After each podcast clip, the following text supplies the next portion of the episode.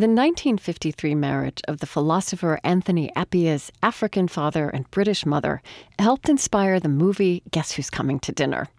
And stories of his multiracial, multinational family infuse his thinking now on subjects like human identity, ethics in a world of strangers, and how moral revolutions happen.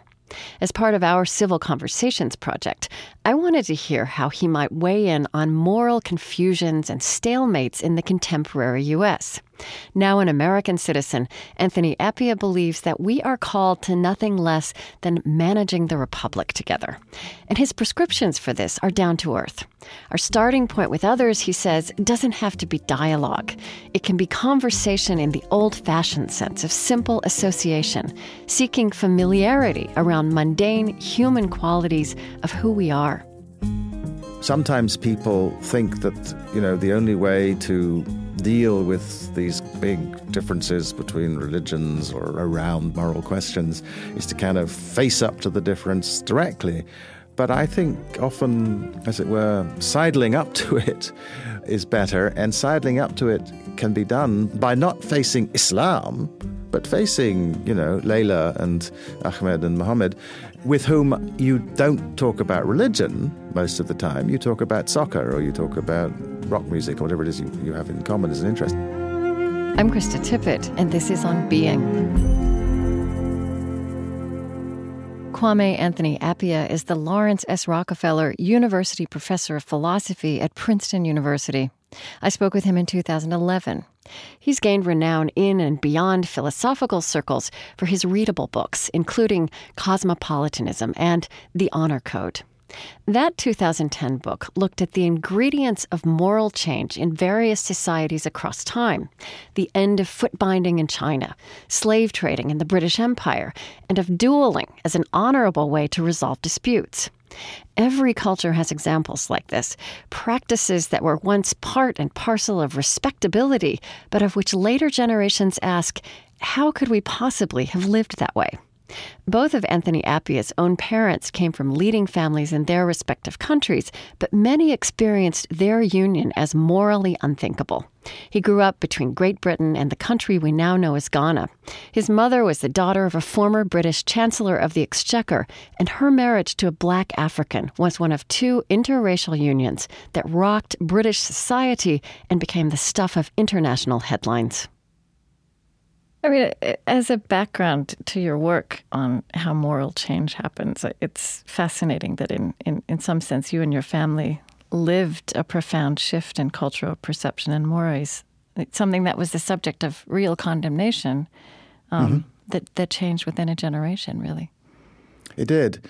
And I think if you live within a change like that, it can often seem less puzzling to you than it does to all the people around you. So I know that uh, when we went as children to visit my mother's mother in England, my grandmother, my English grandmother, when we sort of stepped off the plane, the newspapers would always say, "So you're leaving him, are you?"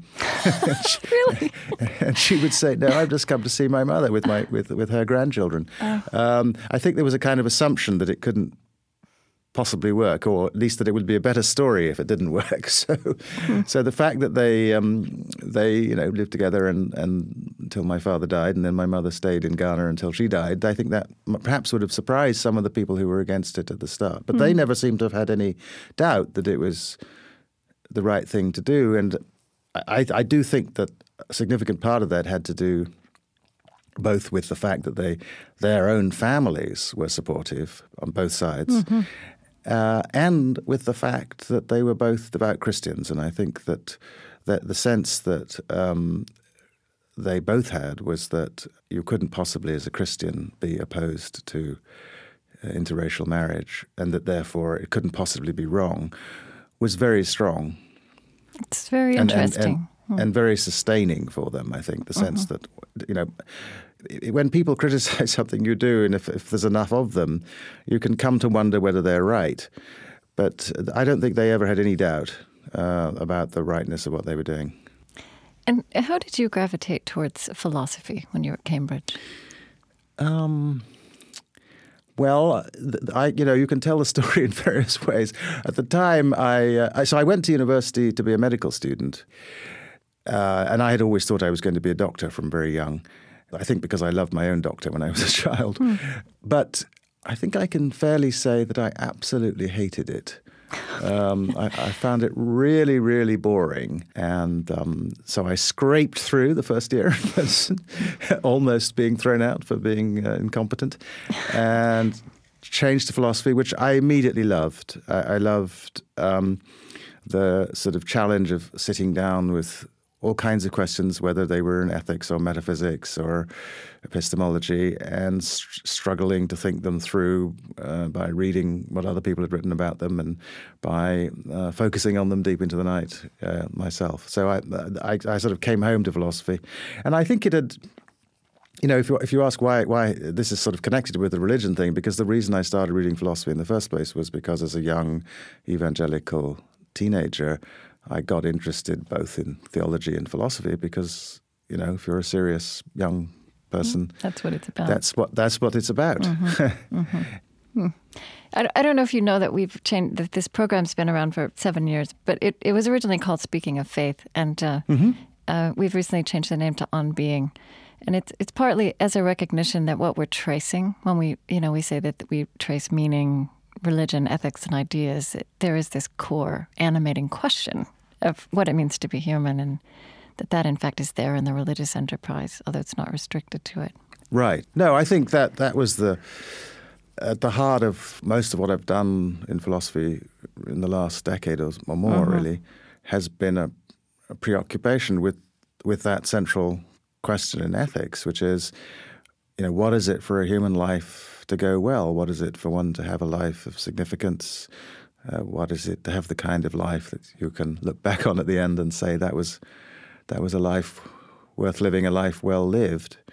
And you know, my my kind of uh, Christmas cracker version of my philosophy, the thing that I would put on a piece of paper inside a Christmas cracker if I had to, is is that everything's very complicated.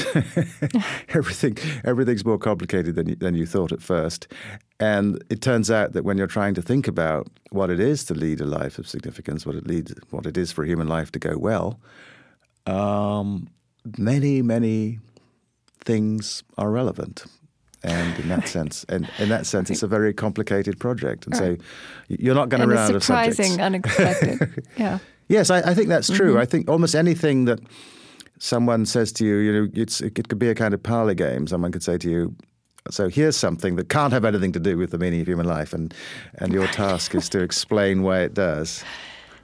Yeah. So, so with this perspective of yours, this uh, interest of yours, um, and also the work you've done in recent years with the notions of cosmopolitanism and honor. Um, I kind of want to ask a, a, big, wide open question here about that there's been a lot of divisiveness and rancor in American life. Certainly in our political life, it's waxed and waned over the last 10 years. And then in recent months, uh, we have some new divisions, we have some new uh, players, you know, and which create new divides. We have Tea Party on one side, right, and the liberal elites mm-hmm. on the other. I mean, these aren't new, but the, the categories have shifted a bit. And it, I think it feels to many people, I'm not sure this is true, but it feels like the rancor has gotten worse.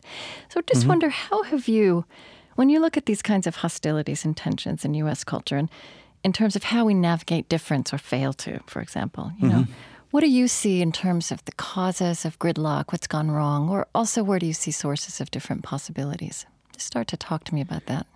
Well, I, I, think that I mean the first thing I want to do is sort of confess that I, you know, um, like everybody else, I think who cares about what happens in our society and follows what happens in societies, I get pretty cross myself sometimes. Mm-hmm. I get I get mad at people.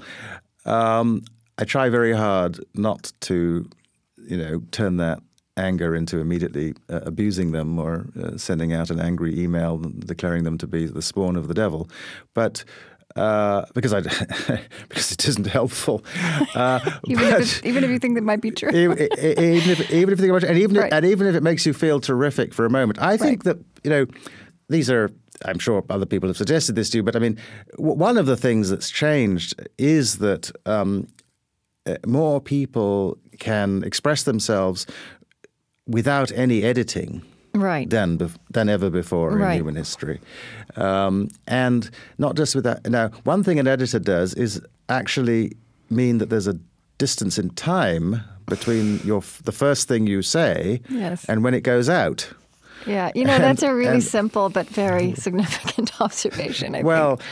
And it is it's a large part of the problem. Everybody who talks about you know internet etiquette and flaming and all that says basically the equivalent of what my actually my grandmother used to say to me when I was about to send off an angry letter was she'd say, "Why don't you put that under your pillow overnight and see see how you feel in the morning?" And the trouble is that uh, the, the the send button doesn't come with a 24 hour delay uh, built into it. So we have all this raw emotion flying around. Um, also, we have raw emotion without one of the things that normally constrains its expression, which is the presence of the other person. It's Right. harder. It's harder to use the kind of language that people routinely use on the web to someone's face, even a stranger, um, but especially someone you know, uh, if they're sort of physically present. We, we get feedback from their face. Once you move from email to email to Skype, you get back the human face. You get back the shocked look in the eyes of the other person.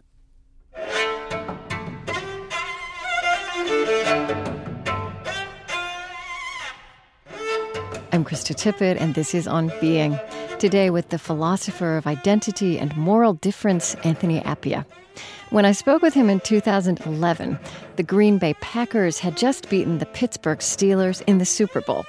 Anthony Appiah used that game to illustrate the difficulties that we often face on issues large and small when we talk across differences.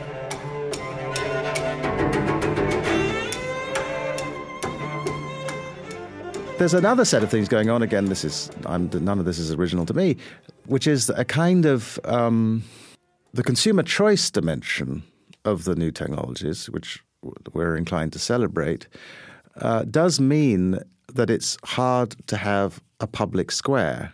What you get is a million private squares, and if you're going to run a republic together of 300 million people, you've got to have somewhere where you know you're having a kind of general conversation that can be attended to by everybody and where you can try to agree on what the basic parameters are of the things that you agree about the thing you know the, is is the planet's average temperature going up or not? And also Right. the things that you disagree about. Um, you know, is it or is it not okay to uh, terminate uh, pregnancies in the first trimester? And but if you have only conversations among the people who think that it isn't okay, and then other conversations among people who think it is okay, uh, you're just going to get a permanent uh, blockage. Now, again, I want to begin by confessing that you know I don't spend an awful lot of my time trying to seek out people Who are different from you to have Um, who are different from me Yeah. uh, on these topics. I don't really want to hang out with with people who who are homophobic, for example. But um, one of the most powerful reasons why America is less homophobic than it was when I came to it nearly 30 years ago is because uh, lots of gay people came out and started talking to people who weren't very comfortable around gay people. And suddenly, those people discovered that you could be comfortable around gay people. And then they got angry that other people were not being nice to them. So there is a difficulty, I think, which is how do we create places where people who disagree about these things, which are important disagreements, you have to come together in what I call using the I use the metaphor of conversation, and the point about conversation is Yes. that it doesn't have a point. But you also you're Uh, using the word conversation as something larger than words that pass between two people. I mean, Exactly. d- d- Uh, define conversation first of all. Well, those sort of, you know, you're sitting down with a friend in a bar and you're chatting, and it's about the Super Bowl or it'll be about Egypt. Um, you're not talking to your friend about the Super Bowl because it makes any difference to what happens. The Super Bowl is over. You're not trying to, you know, you're not changing anything. Um, nor is, you know, I came into this studio with a Steelers cap on, as it happens, um, which I confess before the nation. But um, I'm not going to have, if I talk to somebody who's a fan of those other guys from Wisconsin, um, I'm not expecting them at the end of the conversation to say, You're right.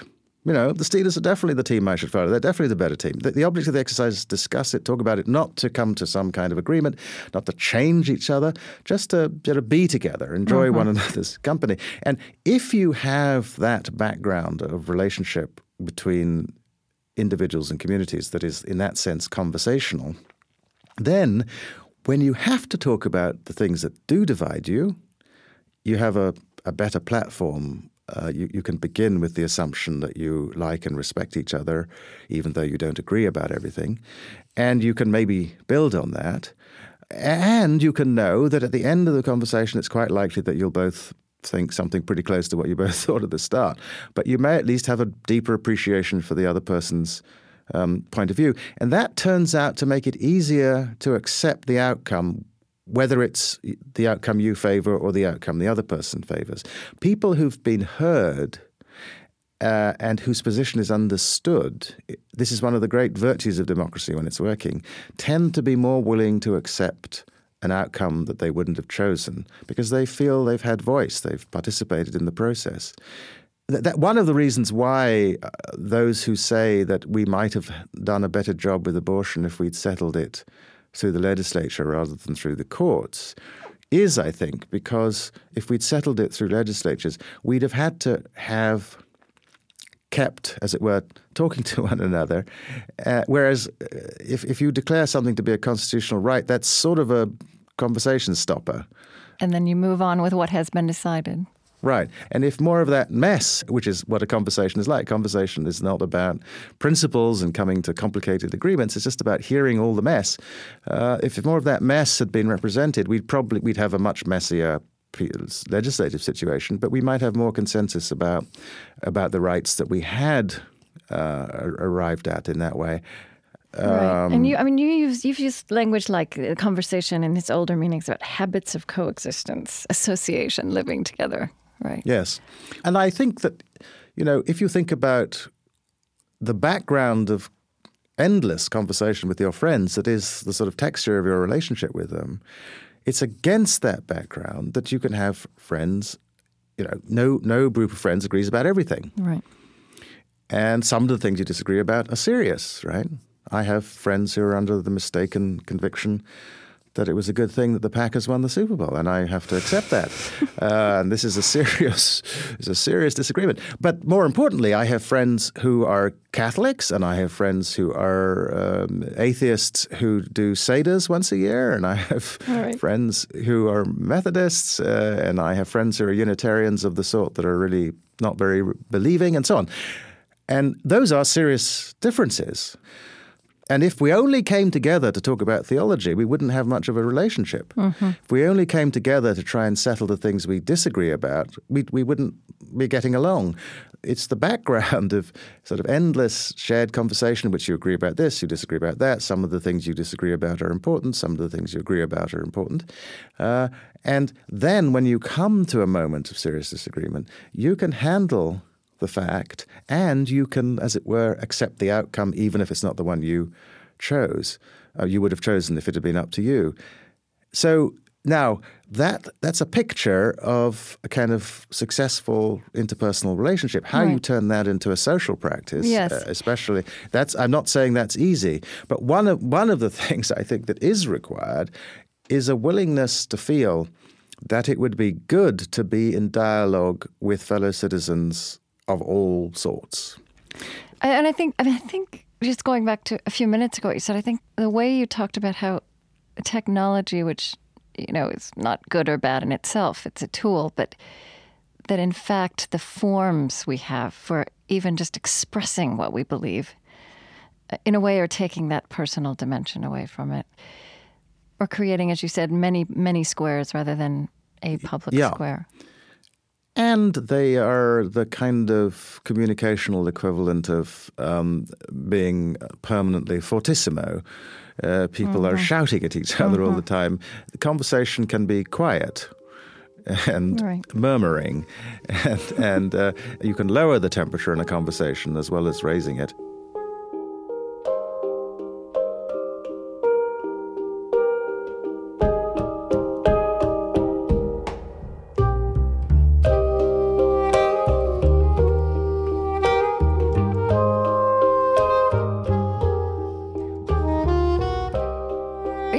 Thought uh, early, also as we were speaking is that um, there's a way in which, um, the again, the ways we express these opinions. Um, it's not just that we don't necessarily see other human beings or aren't necessarily interacting with other human beings, but also that difference itself becomes more abstract, right? In in the absence Yes. of those relationships. Yeah. And I mean, you've written a lot about difference as an issue in in the human condition.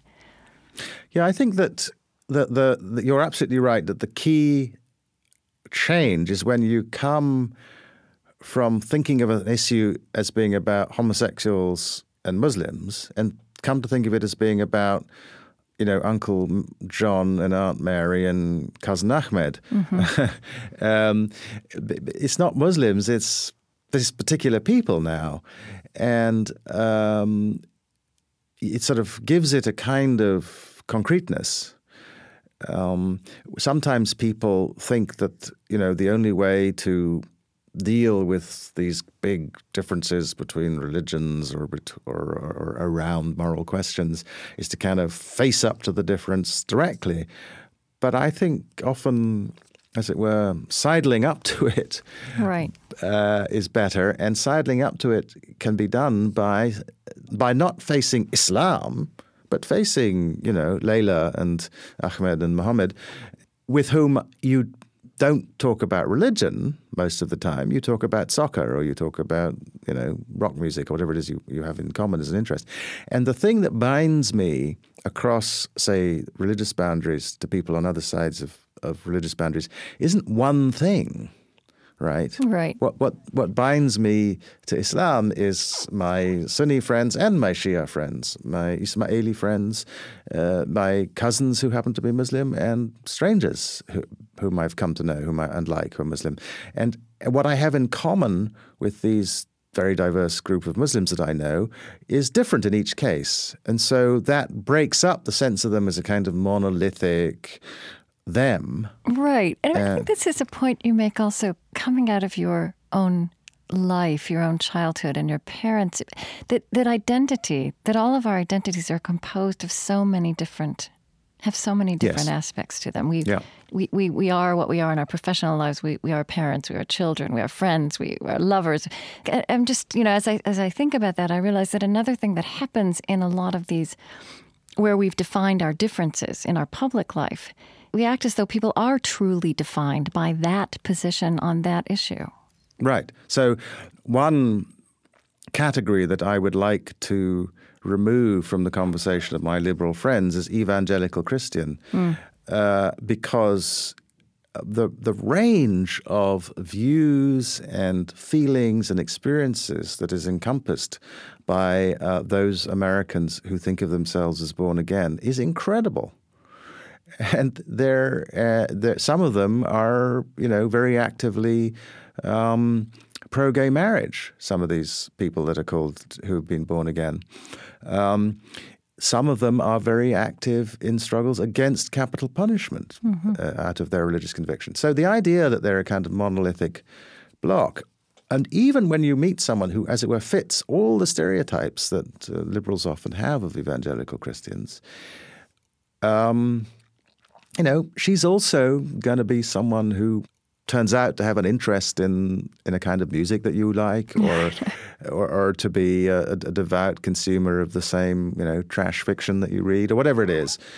And once those links are built, if we can build a society where there are these cross links across the identities that are currently dividing us, then, as I say, it will it will stop being about them, and it'll start being about you know John and Mary and Layla and Ahmed, and that's just psychologically very different.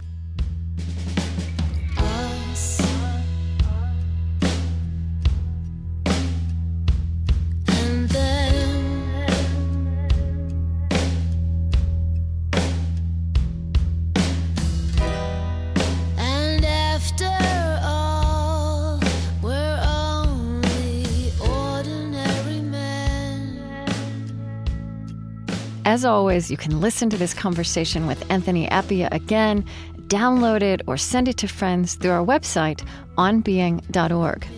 There you can find out more about our Civil Conversations Project, an ongoing project to subvert deep divides in American life.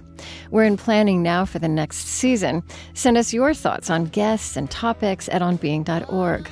You'll find all of our previous Civil Conversations shows and events at onbeing.org slash ccp.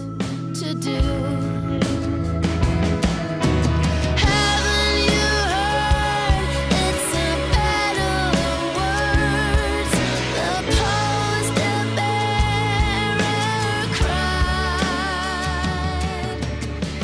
Coming up, Anthony Appiah tells of a simple human encounter that changed his life, and what his work reveals about the force of feeling honored, or by contrast, humiliated, as a stumbling block not merely to civility, but to social progress.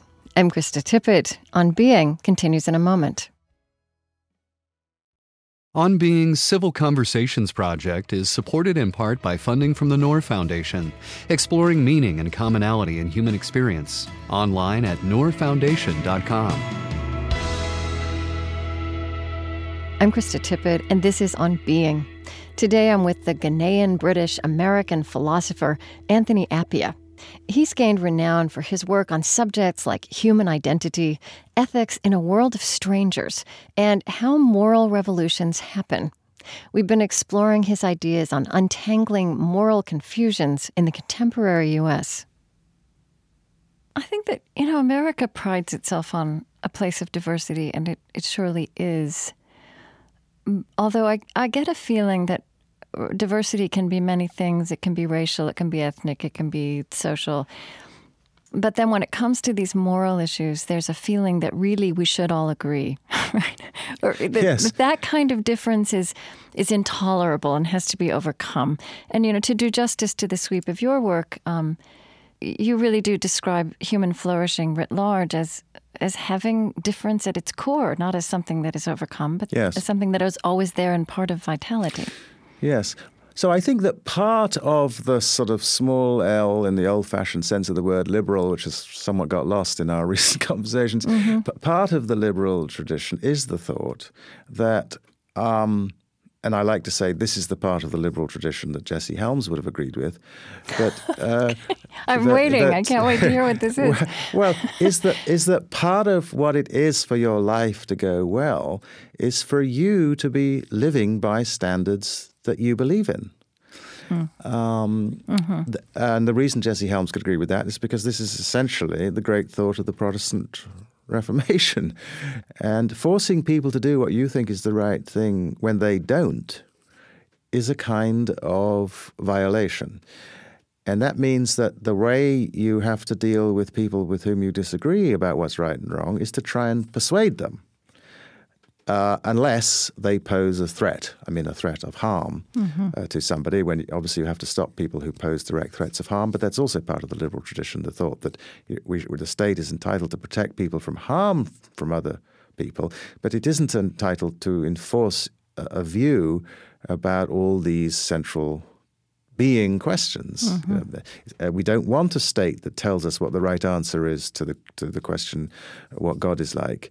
We, we want a state that has some, you know, respect for our conscience. Uh, that thinks that it matters whether people are living by the standards they believe in, and that means that um, agreement is fine, but it matters how you get it. So that thought, that thought that we that what are we doing together is we're, we're managing the republic together. We're fellow citizens of a great republic which we're trying to run together. We have to think of each other, therefore, as entitled to this great responsibility. We have to respect one another, and respecting one another means understanding that people can conscientiously come to a different view. I think if our conversations were richer, we might actually have more consensus than we do about many questions. You do. Yes, I do, but I mm-hmm. don't think I don't think we're ever going to come to 100% consensus about the sorts of things that divide us now, and I don't think we need to. What we need to do is to figure out how to live together while disagreeing about mm-hmm, these things. Mm-hmm. You know, if you had told me when I first came to this country in the early 80s that uh, a majority of people under the age of 25 uh, in 19, in 2011 would think that uh, in, this includes uh, conservative uh, kids uh, under the age of 25 would think that it's kind of self-evident that uh, gay people who want to ought to be allowed to be married. You'd, I, I would have told you you were out of your tree. I would have told you you were crazy. And yet that's what's happened.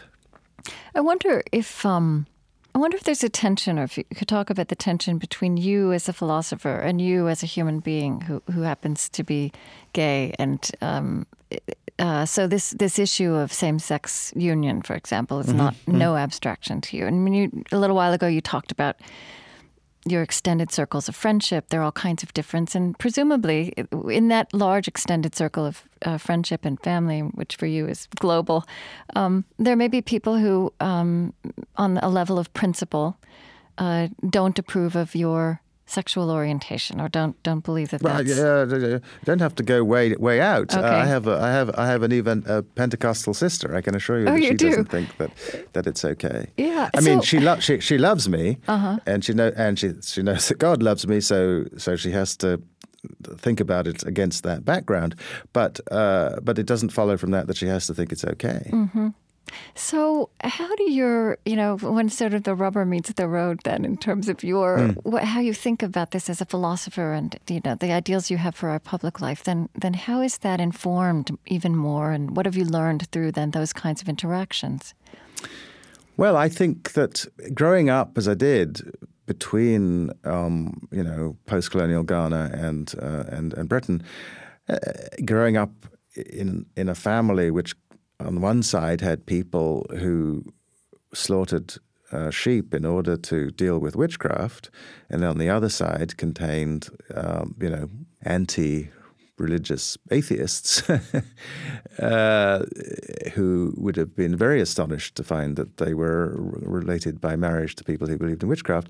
Um, what you learn is that uh, you know you make up your own mind about these things. I know where I stand on all these questions. But you live perfectly happy with people who have different views about them. You know, there's a very beautiful moment in in the English uh, original season. Uh, I think it's the second season of Skins. This this controversial. Yes, my daughter's been watching that. I haven't watched it. Well, well, I haven't seen the American one, and I gather some people think it isn't as good. But in the English one, um, it's a very moving moment when there's there's a young uh, gay English kid, white English kid, and a young Muslim English kid who's of Pakistani origin, and they're best friends. And and the the Pakistani kid who's straight knows that his best friend is is gay, and you know, he's still his best friend. And he's having a birthday party, and he, the friend says to him, "I'm not coming in because I you promised to tell your parents that I was gay, and you you haven't done it, and I've just this is it. You know, this is my ultimate. I'm not coming in." And so he just stands outside, and finally the father comes out and says, "What are you doing outside?" And he said, "I'm not coming in because your uh, I've forgotten what his name is, but your son won't tell you that I'm gay." And the man says, looks at him and says, "You know."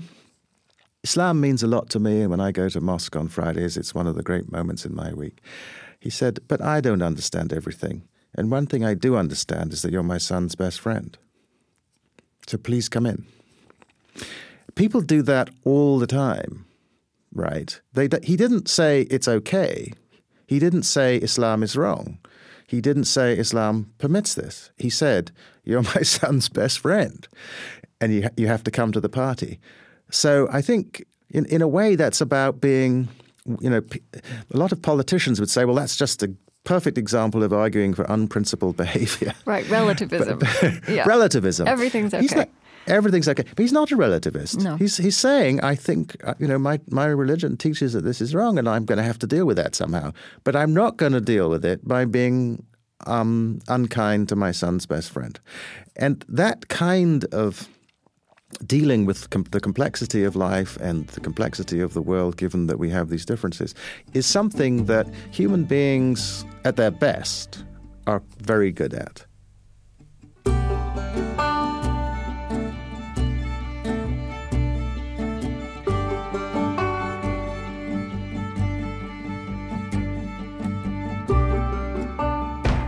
I'm Krista Tippett, and this is On Being. Today, the Ghanaian British American philosopher Anthony Appiah.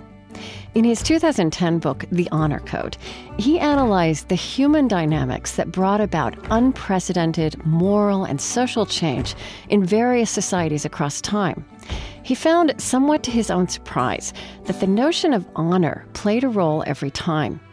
Arguments about the wrongness of slavery, for example, didn't win the day alone. Slavery had to cease to be seen as an honorable pursuit. Human morality, as Anthony Appiah sees it, is always fundamentally linked with social identity. It always comes back to whether we are able to respect ourselves and the dignity of others, even those who differ greatly from us.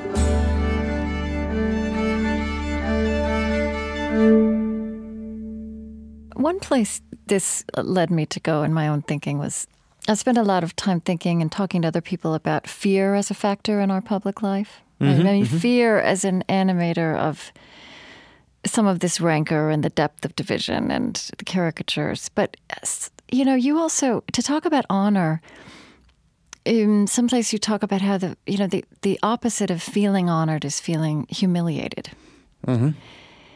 You know that also strikes me as a dynamic in this culture that, that is also there in some of this Oh. digging into the trenches Absolutely.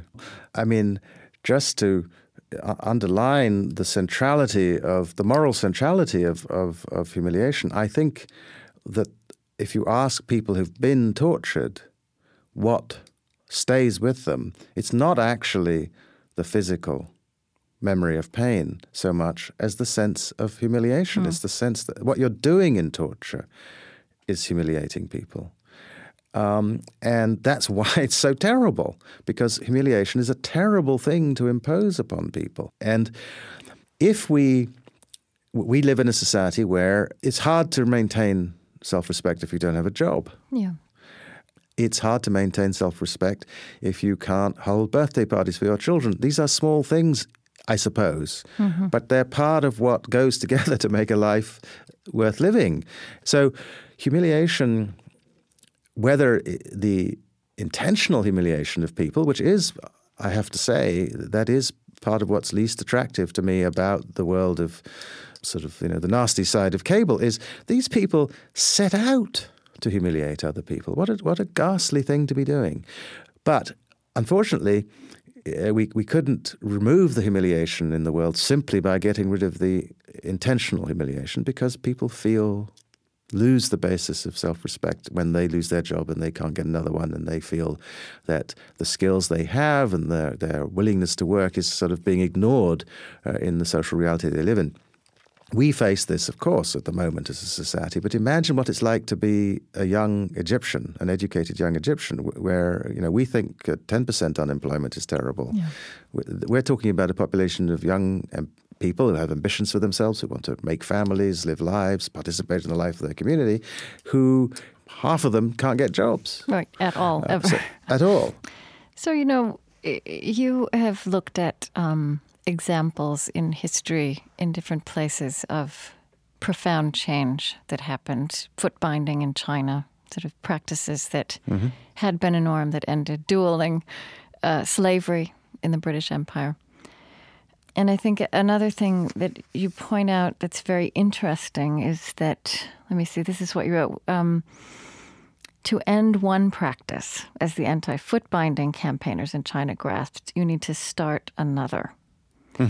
Um, so if we, I don't know, let's say if you'd written a fifth chapter in that book, a fifth example, if, if, you- if we looked at uh, the decline of American political discourse as, as a moral problem, um, you know, what, what practices might you propose, or how would you think about the starting of new practices? I don't know. Well, I do think that um, some some years ago, people had the idea of starting sort of neighborhood conversations all around the country in which people came together who were not all of the same political persuasion. Yeah. And and that didn't take off. But it's a good idea.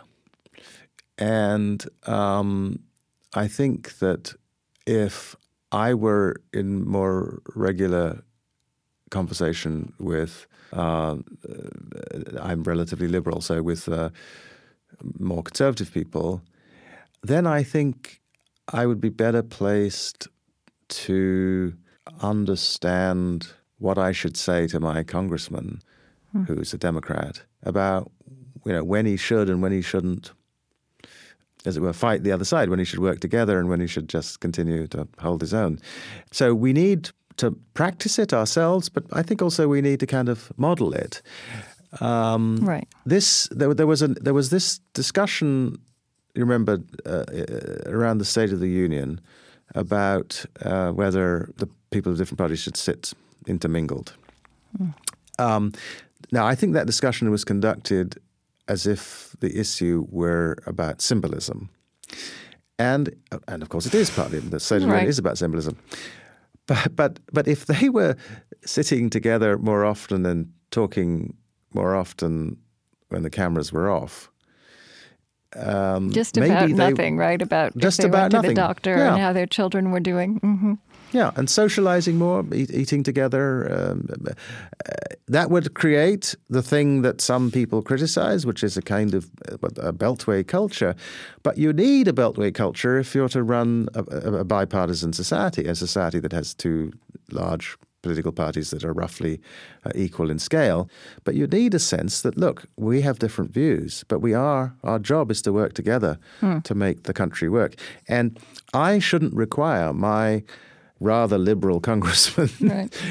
I shouldn't require him to perform a kind of pantomime of hostility to Republicans with whom he and I disagree. Right. I should require him rather to stick for our principles and to negotiate around them and to see what can be done with the business of the Republic.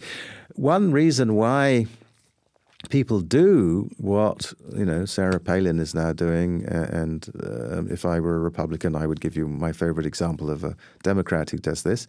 It, one reason they're doing that is because it works, because people support it, and uh, we have to hmm. learn Not to that in supporting that, in hmm. supporting that, we're not helping us. We're not even helping the cause that they're articulating. Hmm. But we'll only learn that if we ourselves live lives in which we interact with people that we disagree with and nevertheless get along with them fine.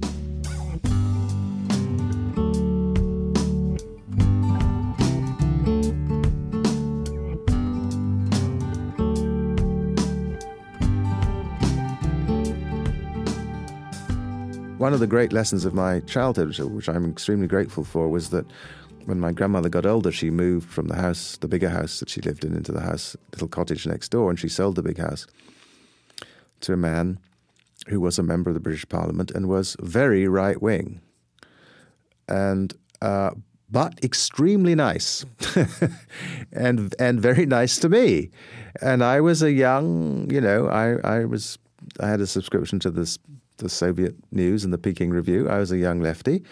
Um, but he was incredibly nice to me, and and he was not only nice to me; he was willing to talk to me about politics, and he was willing to let an eighteen-year-old or whatever I was, uh, young man, talk to him about politics and say things that he obviously thought were, you know, and he told me what he thought. He was frank. I mean, he didn't pretend to believe things that he didn't believe.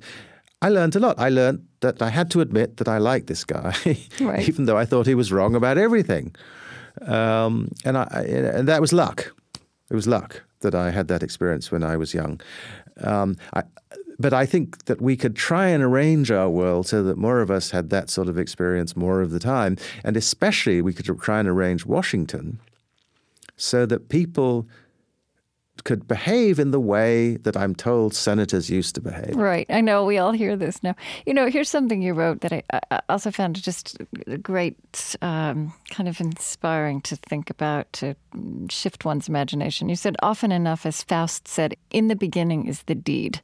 Practices and not principles are what enable us to live together in peace. Conversations across boundaries of identity, whether national, religious, or something else, begin with the sort of imaginative engagement you get when you read a novel or watch a movie or attend to a work of art that speaks from someplace other than your own. That's a more exciting image than forming earnest discussion groups Yes, in neighborhoods yes. somehow.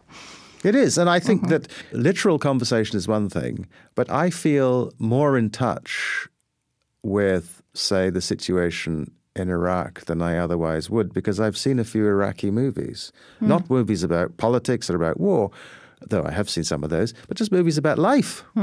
That uh, I, you know, I, I, as I say, I wish I spent more of my time around people that disagreed with me more about about politics. But I do at least try to read and understand and to watch people making arguments that I know I'm not going to like or agree with. I, you know, years ago when I was living in, in Boston, well, I'm, I'm going to forget her name, the the woman who who uh, reshaped American cooking, Julia Child. Oh, yes. Uh, Julia, Ch- this I forget when this was, but say it was sort of 10, 15 years ago. She was older at that point, and her husband had died. But uh, she was worried about um, the state of sort of race discussions in society. So what did she do? Being Julia Child? she summoned you know, a group of people to come and have dinner and talk about it, and uh, at her house in, in Cambridge. And so you know, it's kind of mixed race group around the table. Um, that's uh, you know, most of us can't do that. You can't just summon but we people. might do be able to do our version of that. but we could do we could do more of that. And look, um, one of the great privileges of a free society is that you don't have to spend all your time thinking about the government, and so you can easily have a life in which you do almost nothing except vote to participate in the life of the republic. And and I understand why that is. And um, but if we were to spend more of our time on the life of the republic, not directly, you know, by focusing on having more and more political conversations in town halls and so on, but by getting together with people in our communities and talking about these things in a way that um, brought us to a, a deeper understanding of each other, uh, that that would be well worth it, I think. And, Right. and the republic would work better because because you would be thinking about Joe and Mary and not about conservative Republicans or liberal Democrats, and you would you would know that you knew some awfully nice people who were, for some bizarre reason, not convinced that you were completely correct about every political question.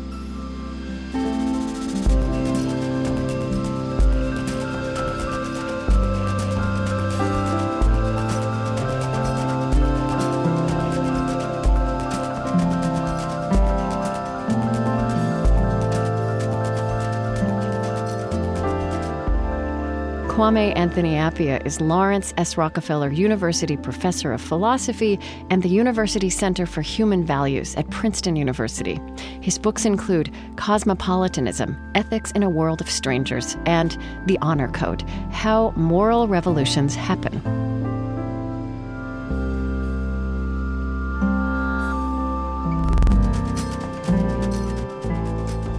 Our thought experiment this week is to draw on your own memories of a simple human encounter. Unlikely relationships with non like minded people that you may not have pondered before as formative and important. Anthony Appiah's story about his neighbor also got us wondering about how we might encourage or inspire these kinds of encounters in our own lives or for our children. Send us your thoughts at onbeing.org.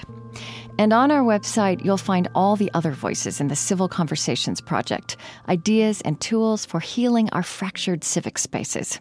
Evangelical educator Richard Mouw asks How can we find new ways to speak and listen to each other, even while holding passionate disagreements? And from another place on the American cultural spectrum, longtime abortion rights activist Frances Kissling describes her adventures creating a whole new kind of relationship and dialogue with her political opposites. Use these shows and transcripts as resources for new conversations in your family and community and tell us what happens.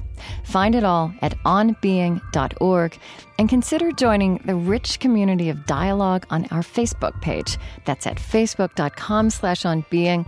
Follow us on Twitter at Being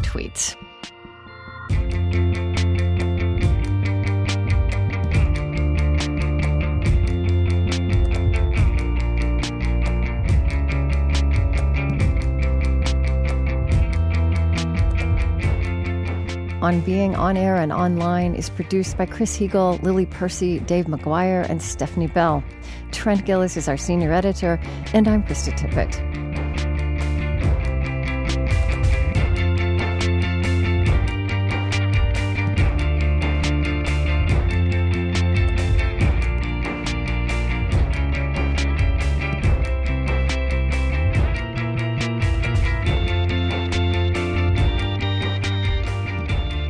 On Being is a Krista Tippett public production, distributed by American Public Media, and is supported by the Ford Foundation, working with visionaries on the front lines of social change worldwide at fordfoundation.org.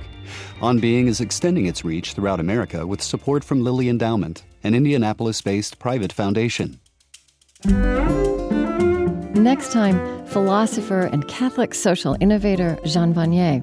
He's considered by some to be a living saint. He created a community centered around people with mental disabilities, l'Arche, that has become a global movement spanning 40 countries. That's the next On Being. Please join us.